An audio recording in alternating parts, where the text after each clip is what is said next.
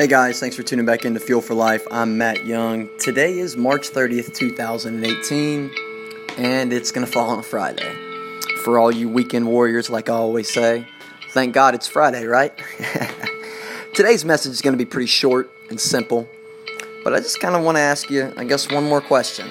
I'm going to give you one more topic to, to leave off with this week until we reconnect and we reconvene Monday.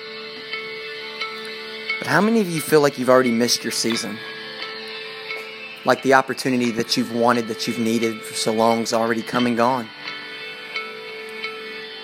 How many of you feel like that you have the desire, you have the passion for it, that you could do it all over again, but yet you get up in the morning and you look in the mirror and you see the wrinkles in your face and you see the aging of your body and you just you don't think that you have the time to do it over again? How many of you are running against time? See, there's one thing we don't realize about time.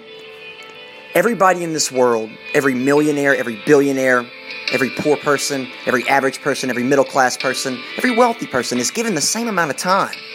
Nobody gets more hours than you. They just choose to use their time differently.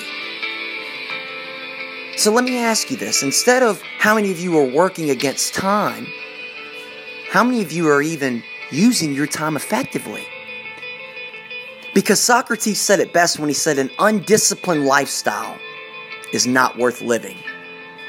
And what I truly think Socrates meant by that is someone that doesn't know how to use their time effectively will never find true satisfaction in life.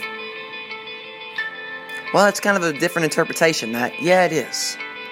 Because I can't tell you how many people tell me, Matt, I just don't think I have the time to do it anymore.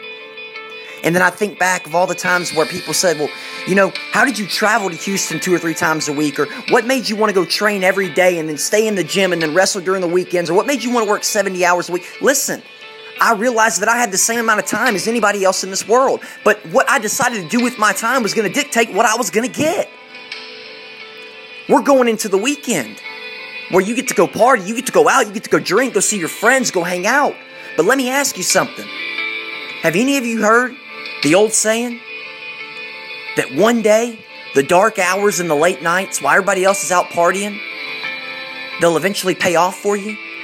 Because what a man does in private, he is rewarded for in public.